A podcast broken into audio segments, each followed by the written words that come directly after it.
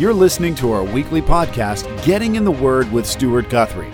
Stuart is the teaching pastor of Family Bible Fellowship of Ridgeville in Early Branch, South Carolina.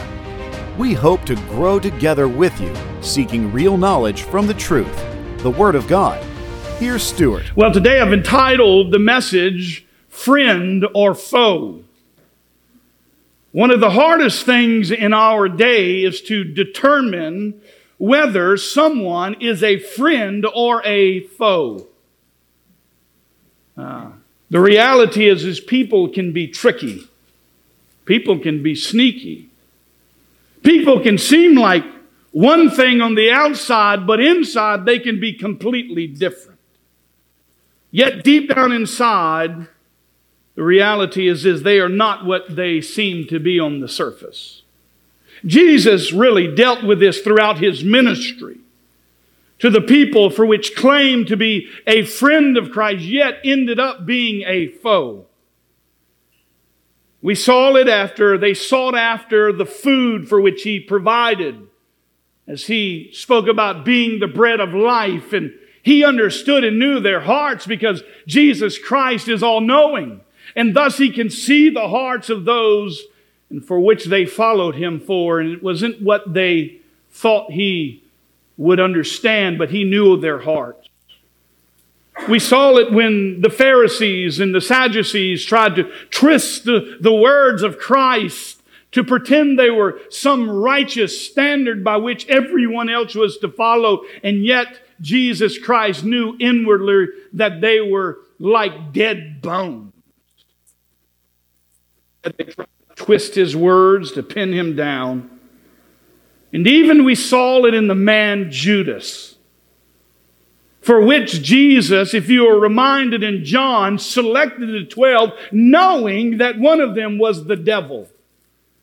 And then in chapter 13, he washes the feet of the man who would betray him. He served him. He loved him. He showed him compassion and grace, and yet he was a foe. Not just any foe, he was indwelt with the devil. I think we can all ask ourselves a personal, honest question this morning, and that is if Jesus was standing here or standing with you in your home, would he consider you a friend or a foe. When it comes to a relationship with Christ, this isn't the idea of you fake it till you make it. You can't fake Christ. You may fake me, you may fake your mother, your father, but the reality is, is God is all knowing, Christ is all knowing, the Spirit of God is all knowing, and He knows your hearts, and He knows whether you are truly a friend or a foe. So you have to ask yourself the question. The Bible says you are either for him or against him. There is not being lukewarmness. It's either hot or cold. You're either a child of Satan or you're a child of God.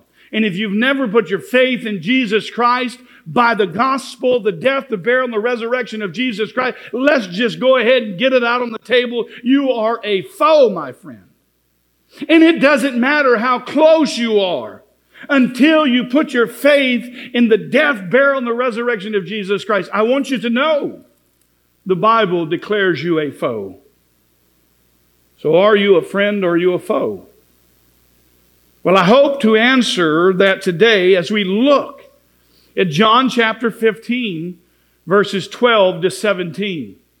Turn there, if you will, with me to John chapter 15, verses 12 to 17. Now, one of my New Year's resolutions for this congregation is to bring this thing we call the B I B L E. Yes, that's the book for me.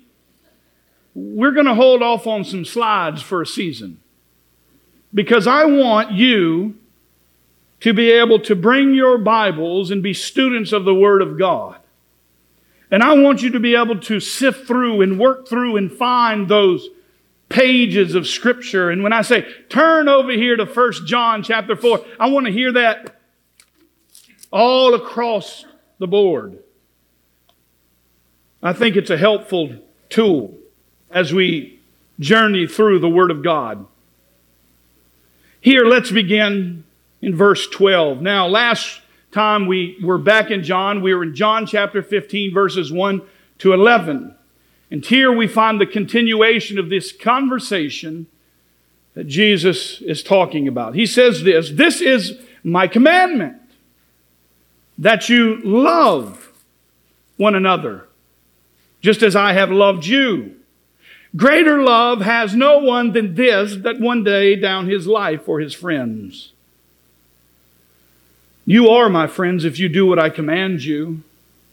No longer do I call you slaves, for the slave does not know what his master is doing, but I have called you friends. For all things that I've heard from my Father, I have made known to you. You did not choose me, but I chose you and appointed you. That you would go and bear fruit and that your fruit would abide. So, whatever you ask in, of the Father in my name, he will give you. This I command you that you love one another. Here are three things that I want us to consider today as we look and approach the text of Scripture. Number one, I want you to understand the rule. The rule. Number two, the reality. And number three, the result. The rule, the reality, the result. Let's consider first the rule. Here in John, Jesus continues as he says, This is my commandment that you love one another, just as I have loved you. Now, while interestingly enough, the text in the original language is not in the imperative here. An imperative is a command, but rather what we find here is that this portion, this verse, is in the subjunctive. You go, well, what's that got to do with anything? Well, I want you to understand it's a charge. It's still a legitimate command, a charge of Christ. While it's not in the imperative, it still draws the idea that this is something you and I, as Christians, are expected to do. We can certainly still understand from the context that one of the desires that Jesus Christ has out of necessity of being a Christian is that you who profess Christ live by the rule of love. This rule of love has been described in many times in the book of John, as well as throughout all of Scripture. It's not just some new concept or new idea, rather, it's a reoccurring message over and over and over throughout the book of John and all of Scripture. Why? Because God is love. It's a very attribute of God Himself, and thus we can determine by those attributes that God is love. And thus Jesus expects you and me to obey that idea for which you and I are called to love. 1 John 4 8. The one who does not love does not know God because God is love. If you profess Christ to be your friend, then you must be marked by your love for people. And if you are not marked with love, then you are a foe. Because greater is he who is in you than he who is in the world. Because as true believers and followers of Christ, as we are reminded from Scripture that God the Son, Jesus Christ, promised that He would ask God the Father to send the Helper, the Holy Spirit, God the Holy Spirit, to take up residence that He might be with you forever. And thus, when you put your faith in Christ, Ephesians says He takes up residence in you. He seals you with the promise of the Holy Spirit. We find here the triune God.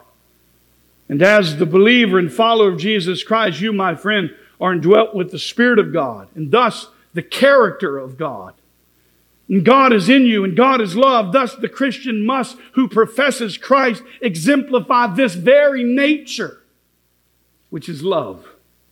Ephesians 1.13 says, In him you also, after listening to the word of truth, You want to know why we preach the Bible? It's because it's the truth.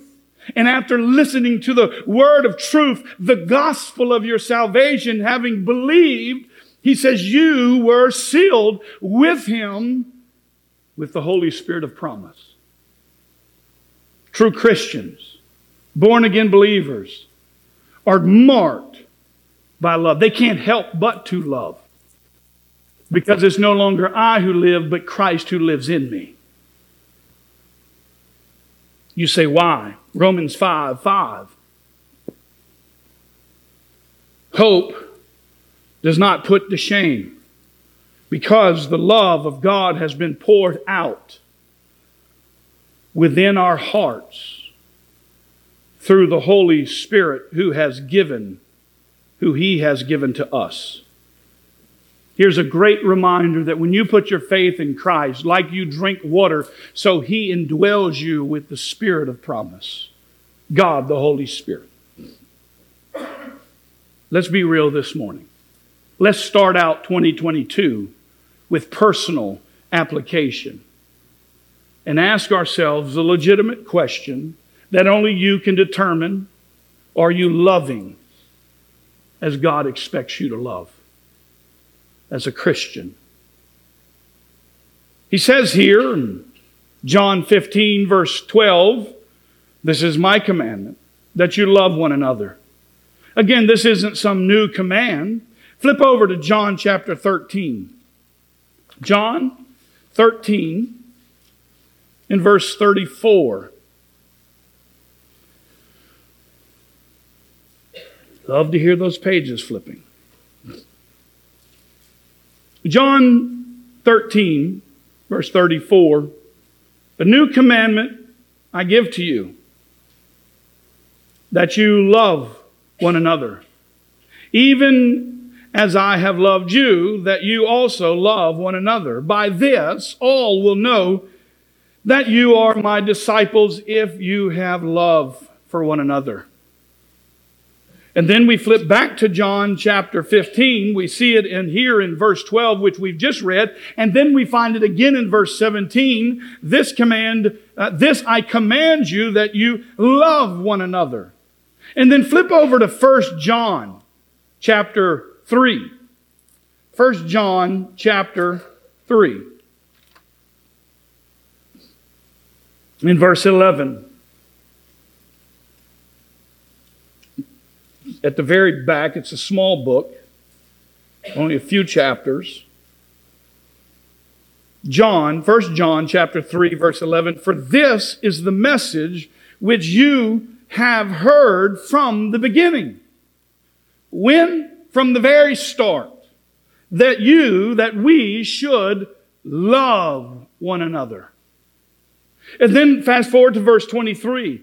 And this is his commandment that we believe in the name of his son Jesus Christ and love one another just as he gave a commandment to us. Then flip over to 1 John 4, verse 7 and 8. Beloved, let us love one another. For love is from God, and everyone who loves has been born of God and knows God. The one who does not love does not know God because God is love. And then look at verse 11. Beloved, if God is so loved, we also ought to what? Love one another. Flip over to 2 John, chapter 1, verse 5.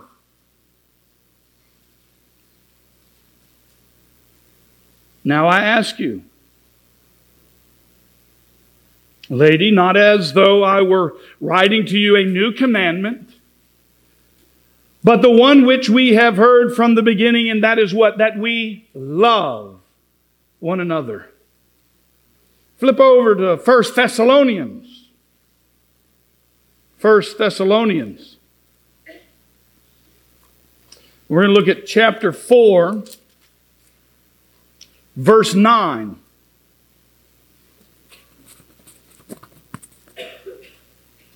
I'll start in verse 8. Consequently, he who set this aside is not setting aside man, but the God who gives his Holy Spirit to you. Now, concerning love of the brothers. You have no need for anyone to write you, for you yourselves are taught by God to love one another. Now, we could continue down this journey of love and love and love, but I think at this point you grasp a continual understanding that there is an expectation for believers to love each other and to love those out in the world. Because if we are not careful, we will begin to hate those who are enemies. So the rule of love applies, listen, to everyone who confesses Jesus Christ as Lord and as Savior. But love in our day is all confused. It's all messed up, isn't it? It's manipulated, it's abused, it's misused by both believer and unbeliever. For the believer, many of the pulpits will withhold truth because they want to fill the seats of their congregation. So they won't talk about the hot topics. Has God called us to do that? Boy, we're going to give an account as preachers for what we teach from the pulpit, I promise you. For the unbeliever, they want to listen, suppress the truth and unrighteousness, as Romans chapter 1 reminds us. They want to call evil good and good evil. and when you call it out, they'll tell you what? You're not very loving. You're not very accepting. Listen, the reality is we are called to preach the truth of God's word and we are to do it in love. It's not that we don't like the person. The sin is what the problem is, but their problem is not with you and the faithful who tell the truth. What the problem is, is they don't like the one who gave us the message because they want to be their own gods. They want to make their own decisions. But let me remind you if you fail to accept the truth of the gospel and you begin to conform to the ideas of the world, you are not loving that person, my friend. If the Bible says homosexuals will not inherit the kingdom of God, why in the world would I pat you on the back and say that lifestyle is okay? Does that mean I hate them? Of course not. We just need to preach the Bible and let God do His own work. But they will say you're not very loving. No, we love you. That's why we're telling you. If we just pat you on the back and walk you to the gates of hell, how is that love? It isn't love. God's love, listen, doesn't tickle your ears. The love of God doesn't approve your sin or my sin at that. Love doesn't walk, it doesn't stand, it doesn't sit in the seat of scoffers doesn't pat them on the back, telling you it's okay. I get it. People don't like their sin being called out. I don't like my sin being called out. But you know what? If you're going to be honest, you are not perfect. And just because you are imperfect and sinful doesn't excuse repentance from your life. The acknowledgement of sin is not repentance. The turning from sin is repentance. Nobody likes their sin called out, but we sure need it. The smelting process for which refining gold is a process that is hard, is hot, but is the only way to get rid of the impurities. The reality is, don't try to twist the Word of God to make it fit into your feel good standards. God's Word is sufficient. It is absolutely authoritative, and therefore, because God said it's best, whether we like it or not. Now, Canada put out the C4 bill, and it passed unanimously, allowing the government of Canada to arrest pastors for pushing conversion therapy. And what that means is this, is if a pastor approaches someone who has homosexual tendencies and they tell them, you're a man because of God, the way he created you, you know, it's easy to determine whether you're male or female. that pastor can now go to jail for eight years. Wake up!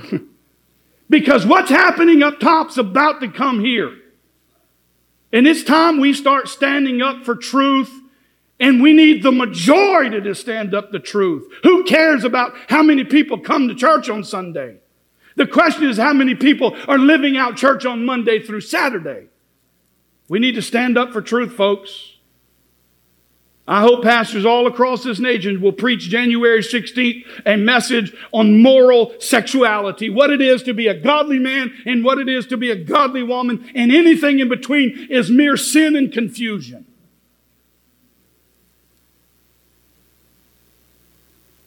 And we ought to do it out of love because we care about their souls. Isn't it interesting? It's okay to tell someone they can be a man when they're a girl, but it's not okay to tell them they're a man when they're a man. Is that not a double standard?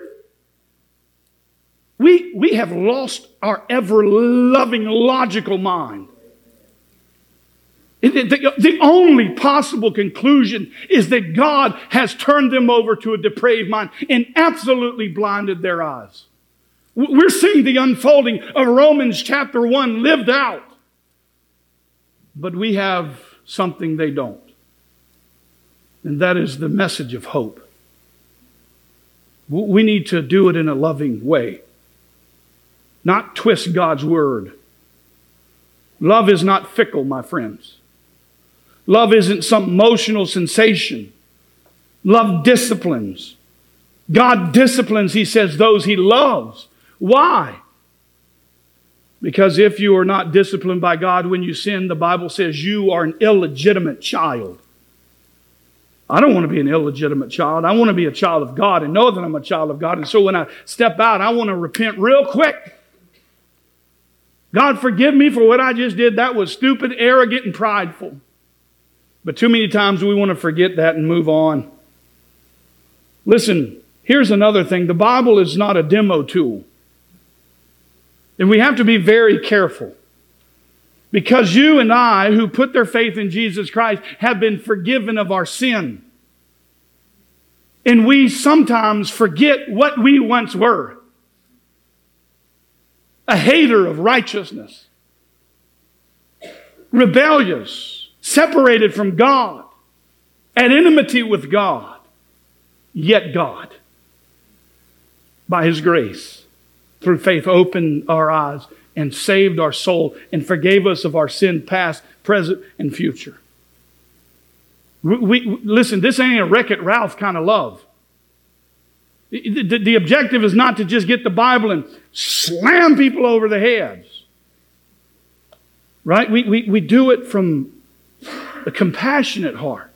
There are times to get passionate, and there are times to throw down the tables, right? But there is a reality is we, we have to be very careful we don't make ourselves out to be Jesus. Because everything he does, he does with righteous indignation. And if I'm not careful, my quote, righteous indignation will turn real quick to anger.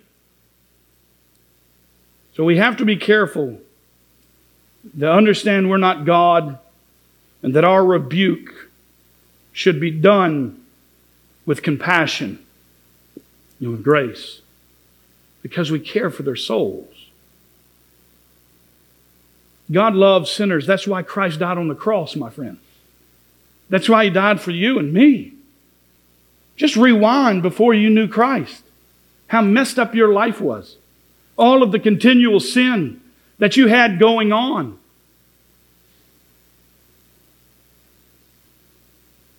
God's love for those who trust in Christ, listen, He holds them in His righteous right hand and promises what? To never let them go.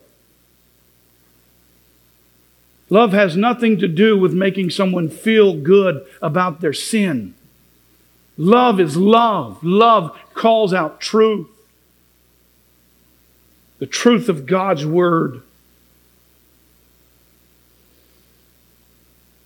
Our sin's what killed Jesus Christ. So that he might be your substitute and my substitute.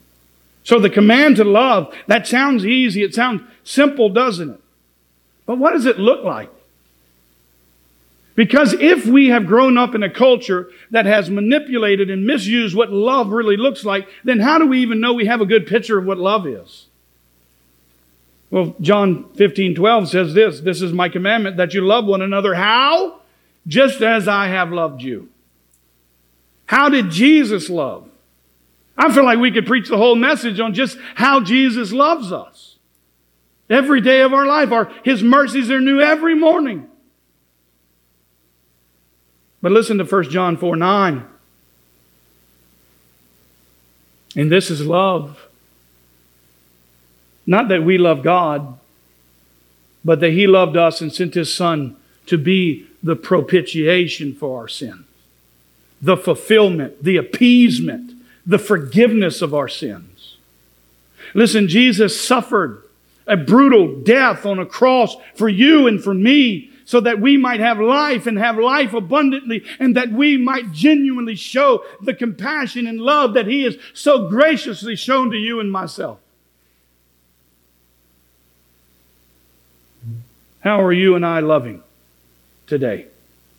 Jesus loved like none other.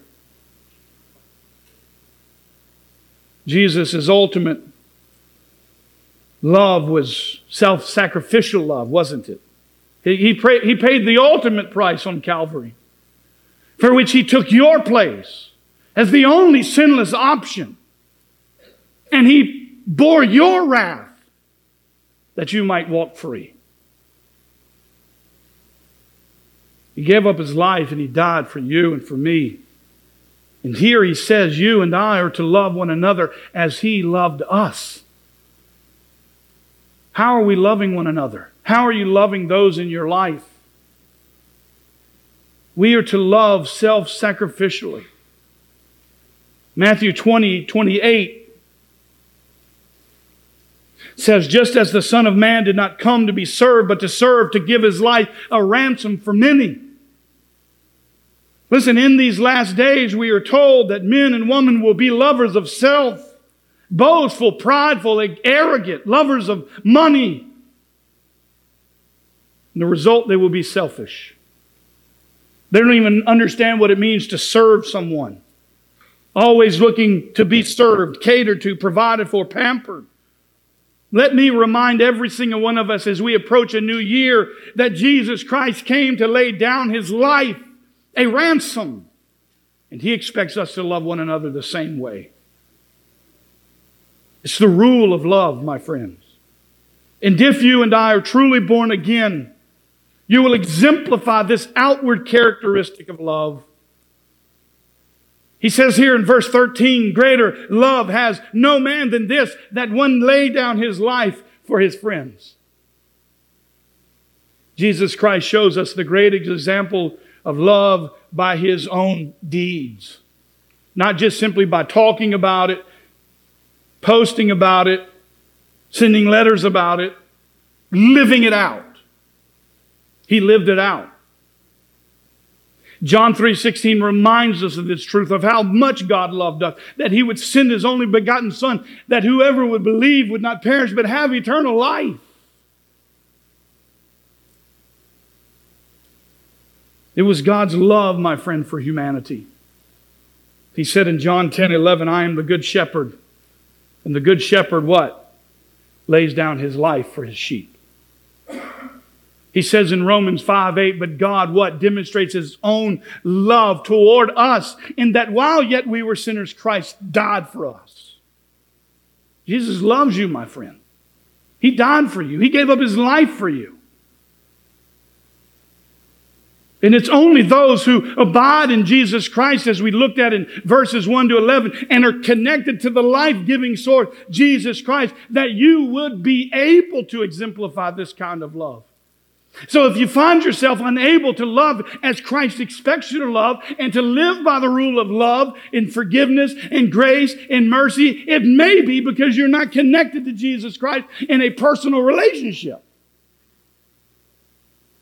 We ought not expect the world to love like Christ loved. Why? Because they're dead. They're dead on their trespasses and sin. They're slaves to unrighteousness.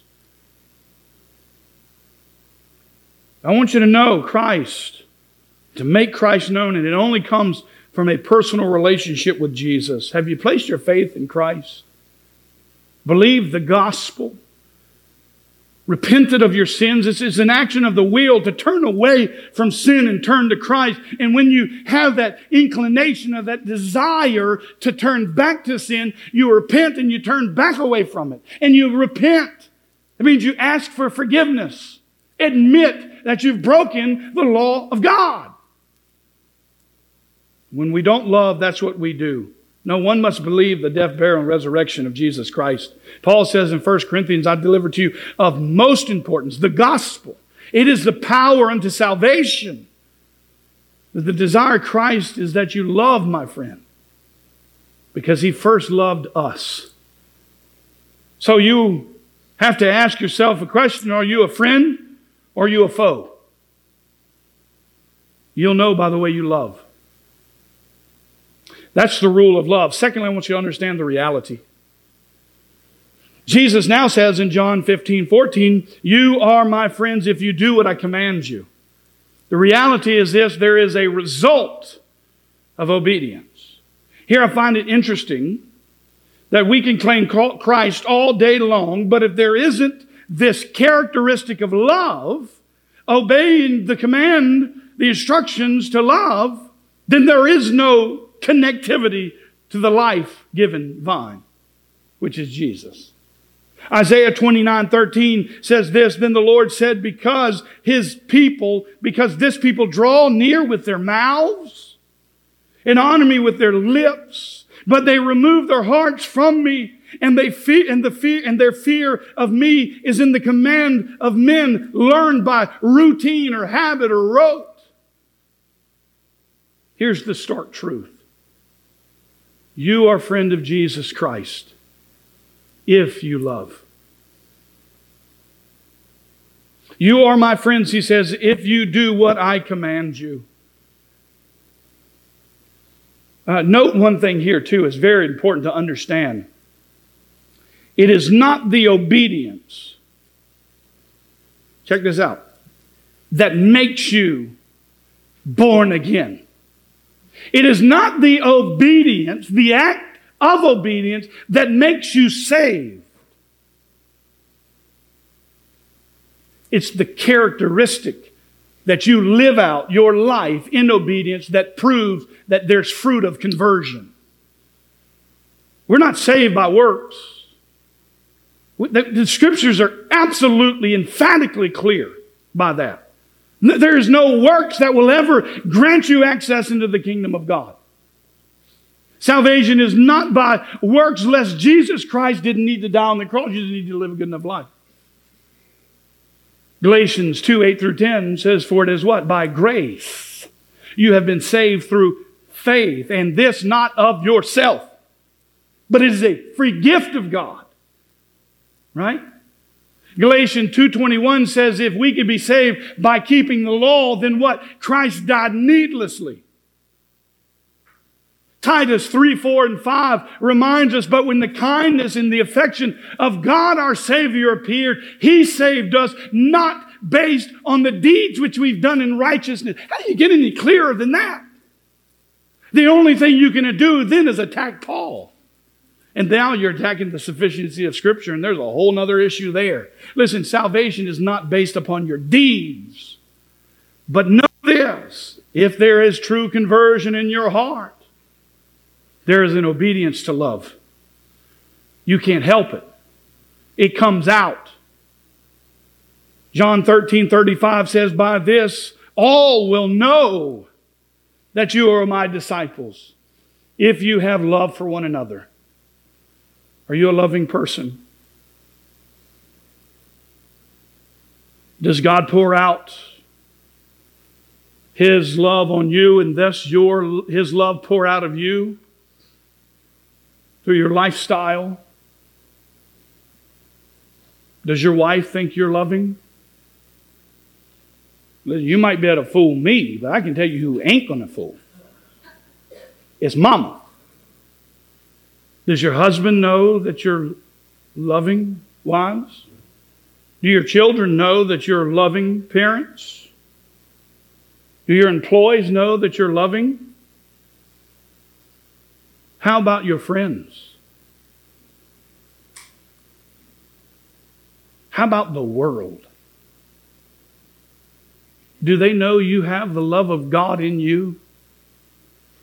That you love them enough to tell them they need Jesus Christ or they will die and go to hell? Maybe you don't want to say it that way, but somehow, some way it needs to be said. Because blessed are the feet who bring the good news.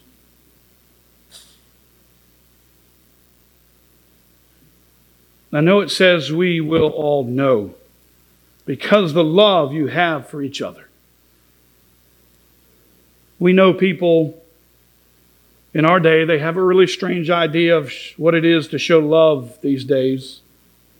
But I find it interesting that Paul in 1 Corinthians states at the end of his letter, let all that you do be done with love. He had in the mind the care, the compassion, that shows itself how self sacrificially. This is the kind of love that Christ calls you and me, his children. It requires this unconditional commitment to a life of love. Paul in 1 Corinthians 16 14 commands in that end chapter, let it all be done in love. It was as if Paul had glanced back into all that he had already written throughout the book of 1 Corinthians. As he expressed all that he had dealt with in regards to division and quarreling among the members in 1 Corinthians chapter 3. Uh, it seemed that he was going back to the call to love as they dealt with lawsuits between believers in 1 Corinthians 6, 1 to 8. He, he seemed to go back and deal with dealing with selfishness at the Lord's at the Lord's communion. In 1 Corinthians chapter 11, and he dealt with jealousy over spiritual gifts in chapter 12 to 14. He, he dealt with disorderly worship in chapter 14, 26 to 40. Listen, Paul wanted to emphasize and remind the Corinthian church that everything they did must be done by love. We will be known by how we love one another.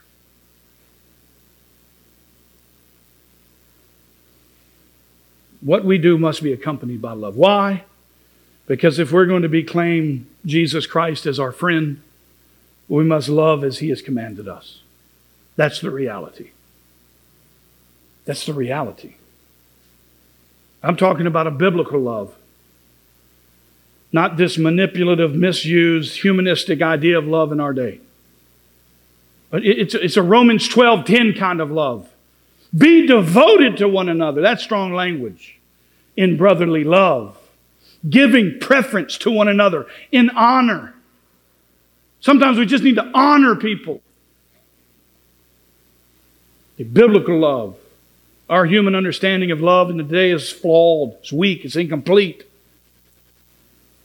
But the more we look at Jesus, the more we define what love looks like by the one who was absolutely perfect in his love should clarify to you and me what it really is to love when you don't agree when you're jealous, when there's selfishness, when there's lawsuits, when there's quarreling among members. I know that never happens.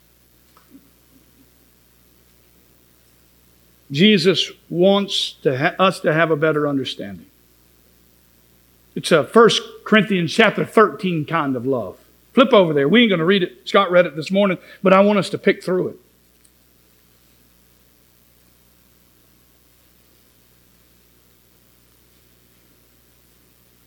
If I speak with tongues of men and angels, but do not have love, I've become a noisy gong and a clanging cymbal. But like the little womp, womp, womp, womp, womp. Right? Honey, I love you. Want, want. That's what she hears if you've mistreated her. Want, want, want, want. You know, I used to say, I can't hear you. Your actions are speaking so loudly. I can't hear a word you're saying. We have the gift of prophecy. Know all mysteries and all knowledge. And if I have all faith, it's to move a mountain. But I do not have love, I am nothing. What good is all of these things if we don't know how to love well? By the one whom loved us the most, by dying on a cross for you and for me. We, we need to have a Christ centered, self sacrificial love for one another. Love is to have a warm regard and interest in another. Cherish, to have affection for human life. We should never come to the place where we hate our enemy, my friends. Because if we hate them, how are they ever going to hear the gospel? If we're not careful, we'll be like Jonah, who was called to go to Nineveh. But he knew the grace of God, and he wanted them to get what they deserved.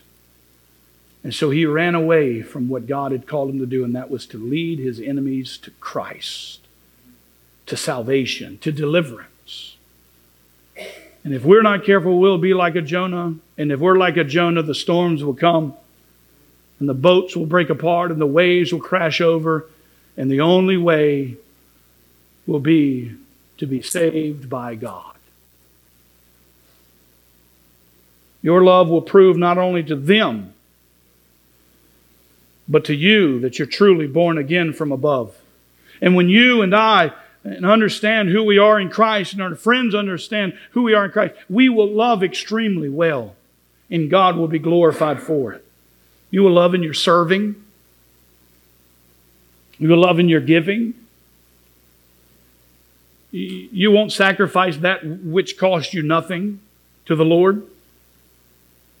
You will love not only mankind, but you will love the Lord your God with all your heart, your soul, your strength, your mind. So here Jesus continues into verse 15 because you are friends, you are because you are friends and because you love, he says, I no longer do I call you slaves.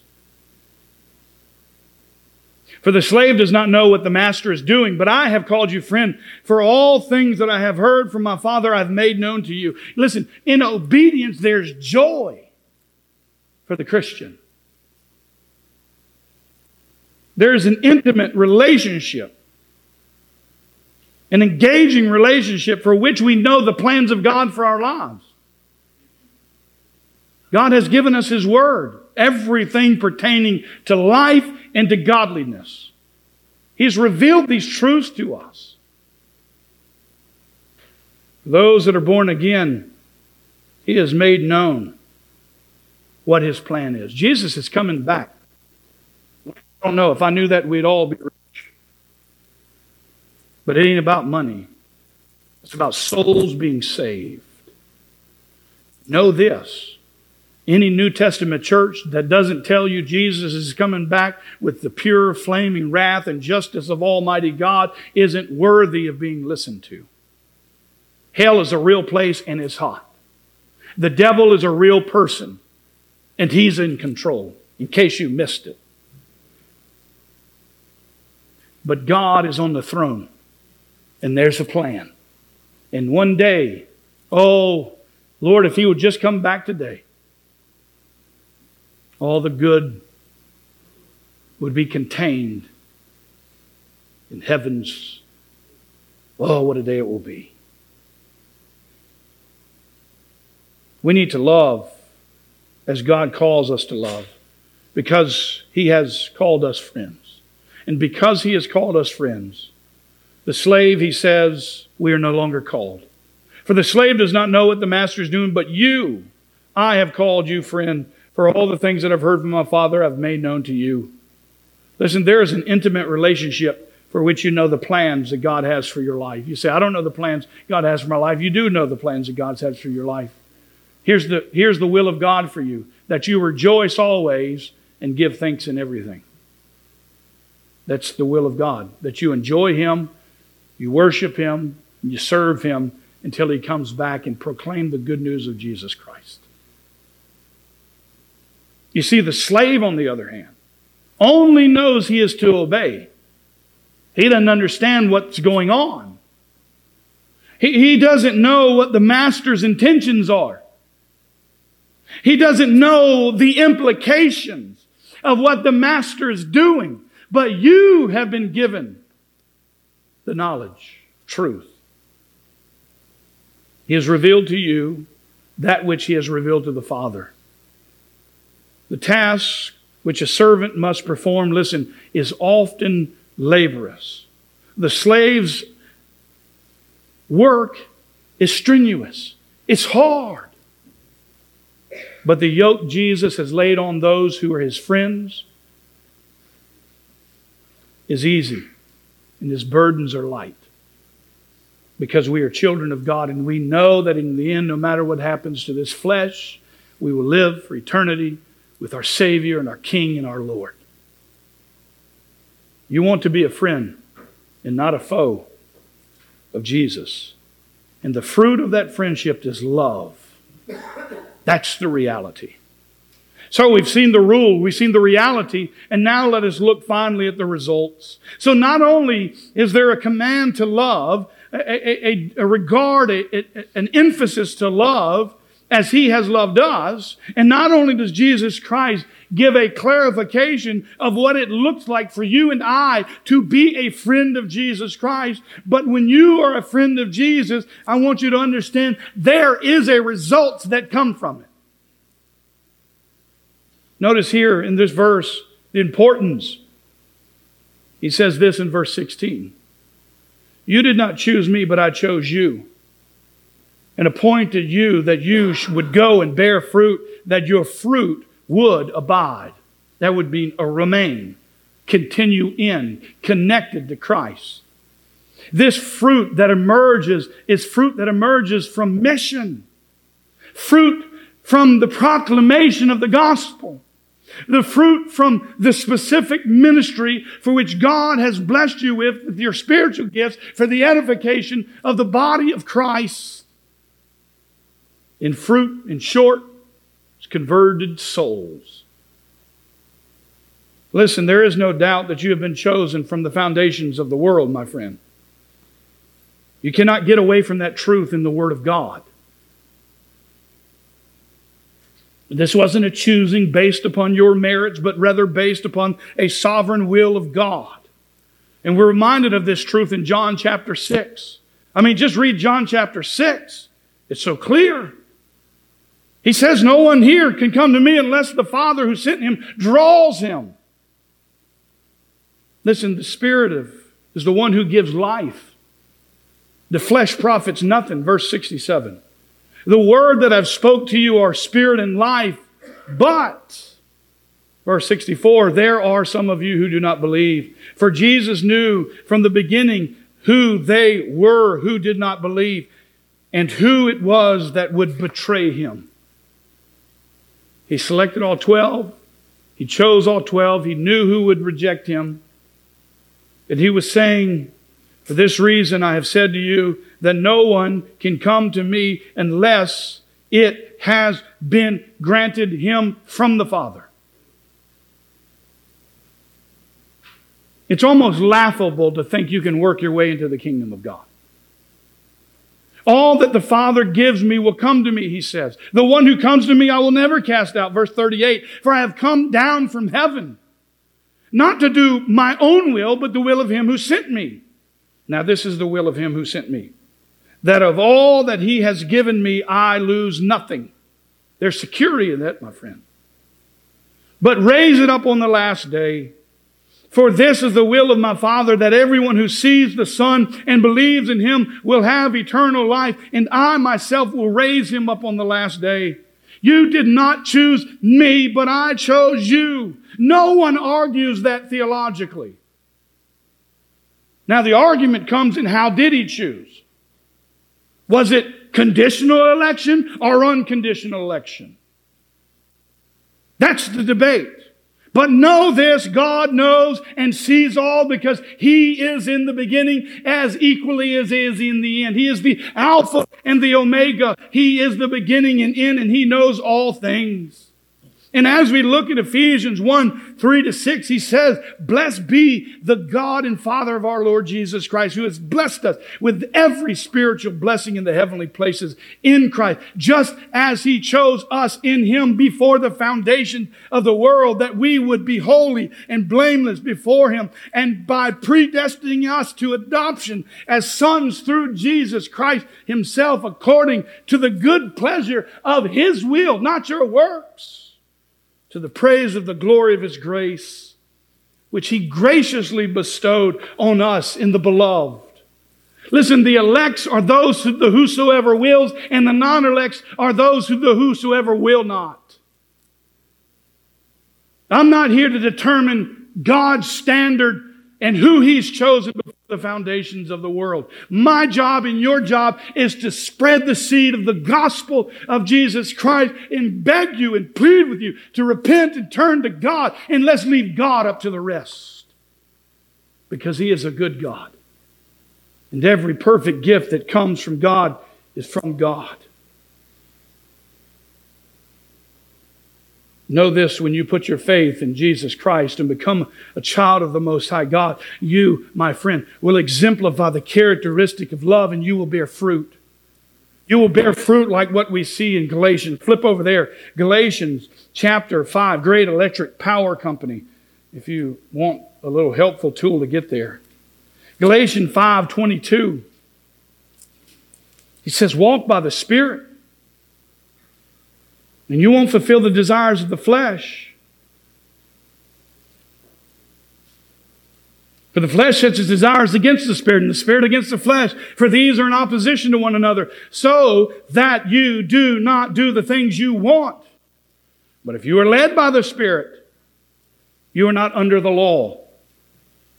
Now the deeds of the flesh are evident, which are sexual immorality impurity, sensuality, idolatry, sorcery, enmity, strife, jealousy, outburst of anger, selfish ambition, dissensions, factions, envy and drunkenness, carousing, and all things like these of which I forewarn you, just as I have forewarned you, that those who practice such things will not inherit the kingdom of God.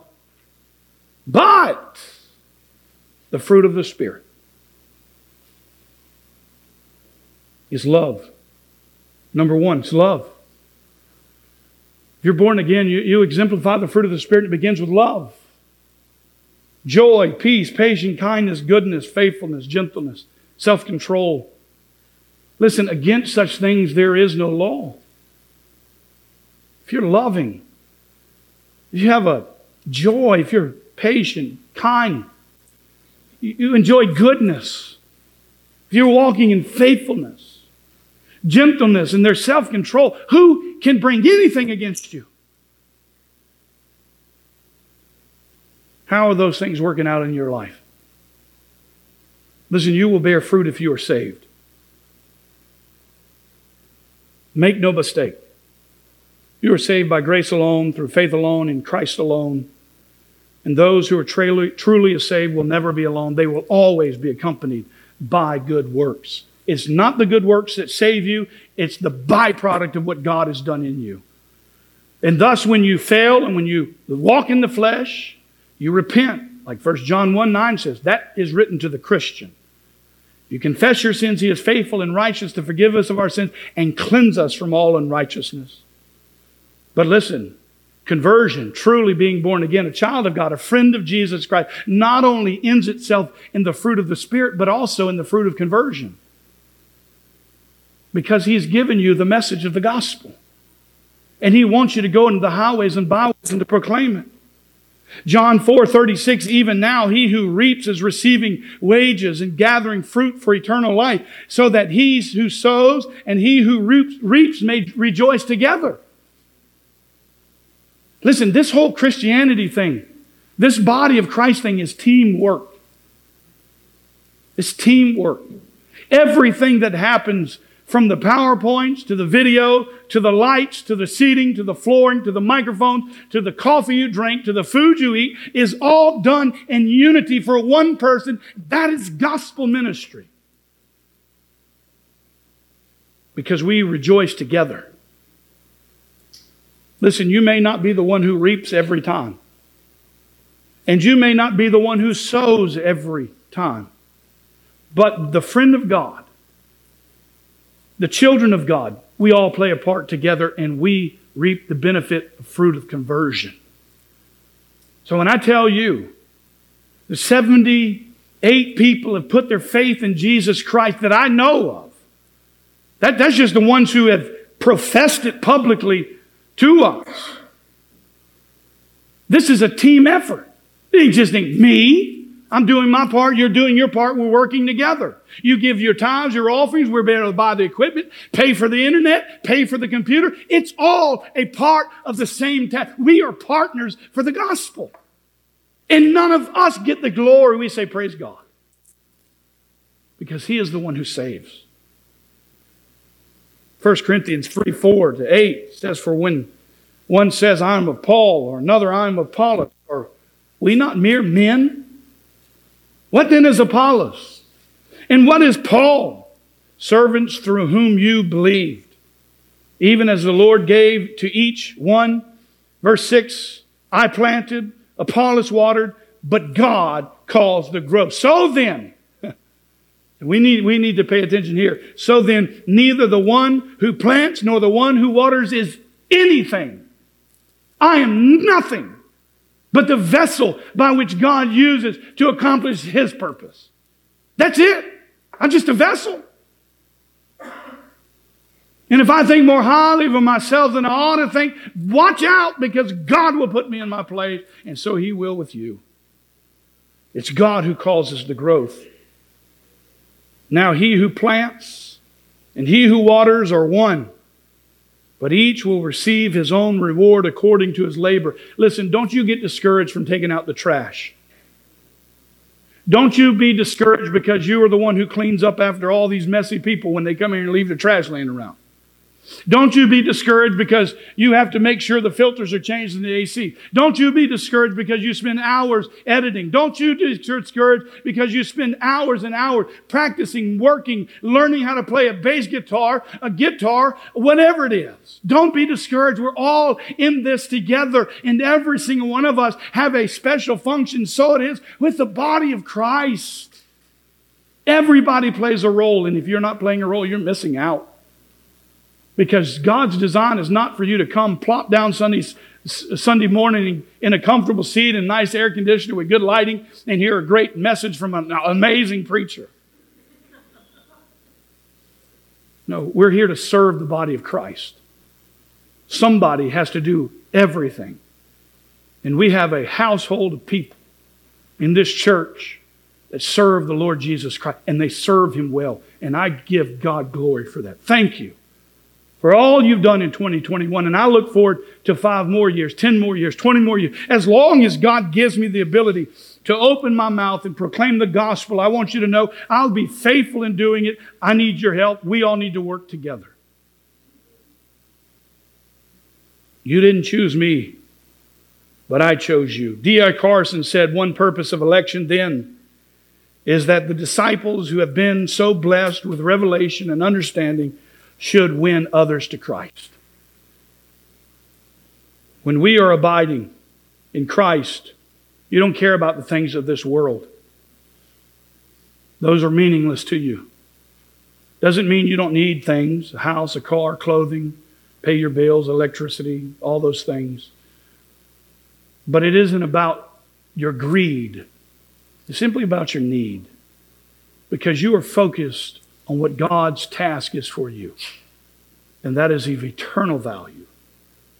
What should it profit a man he gained the whole world and forfeit his soul?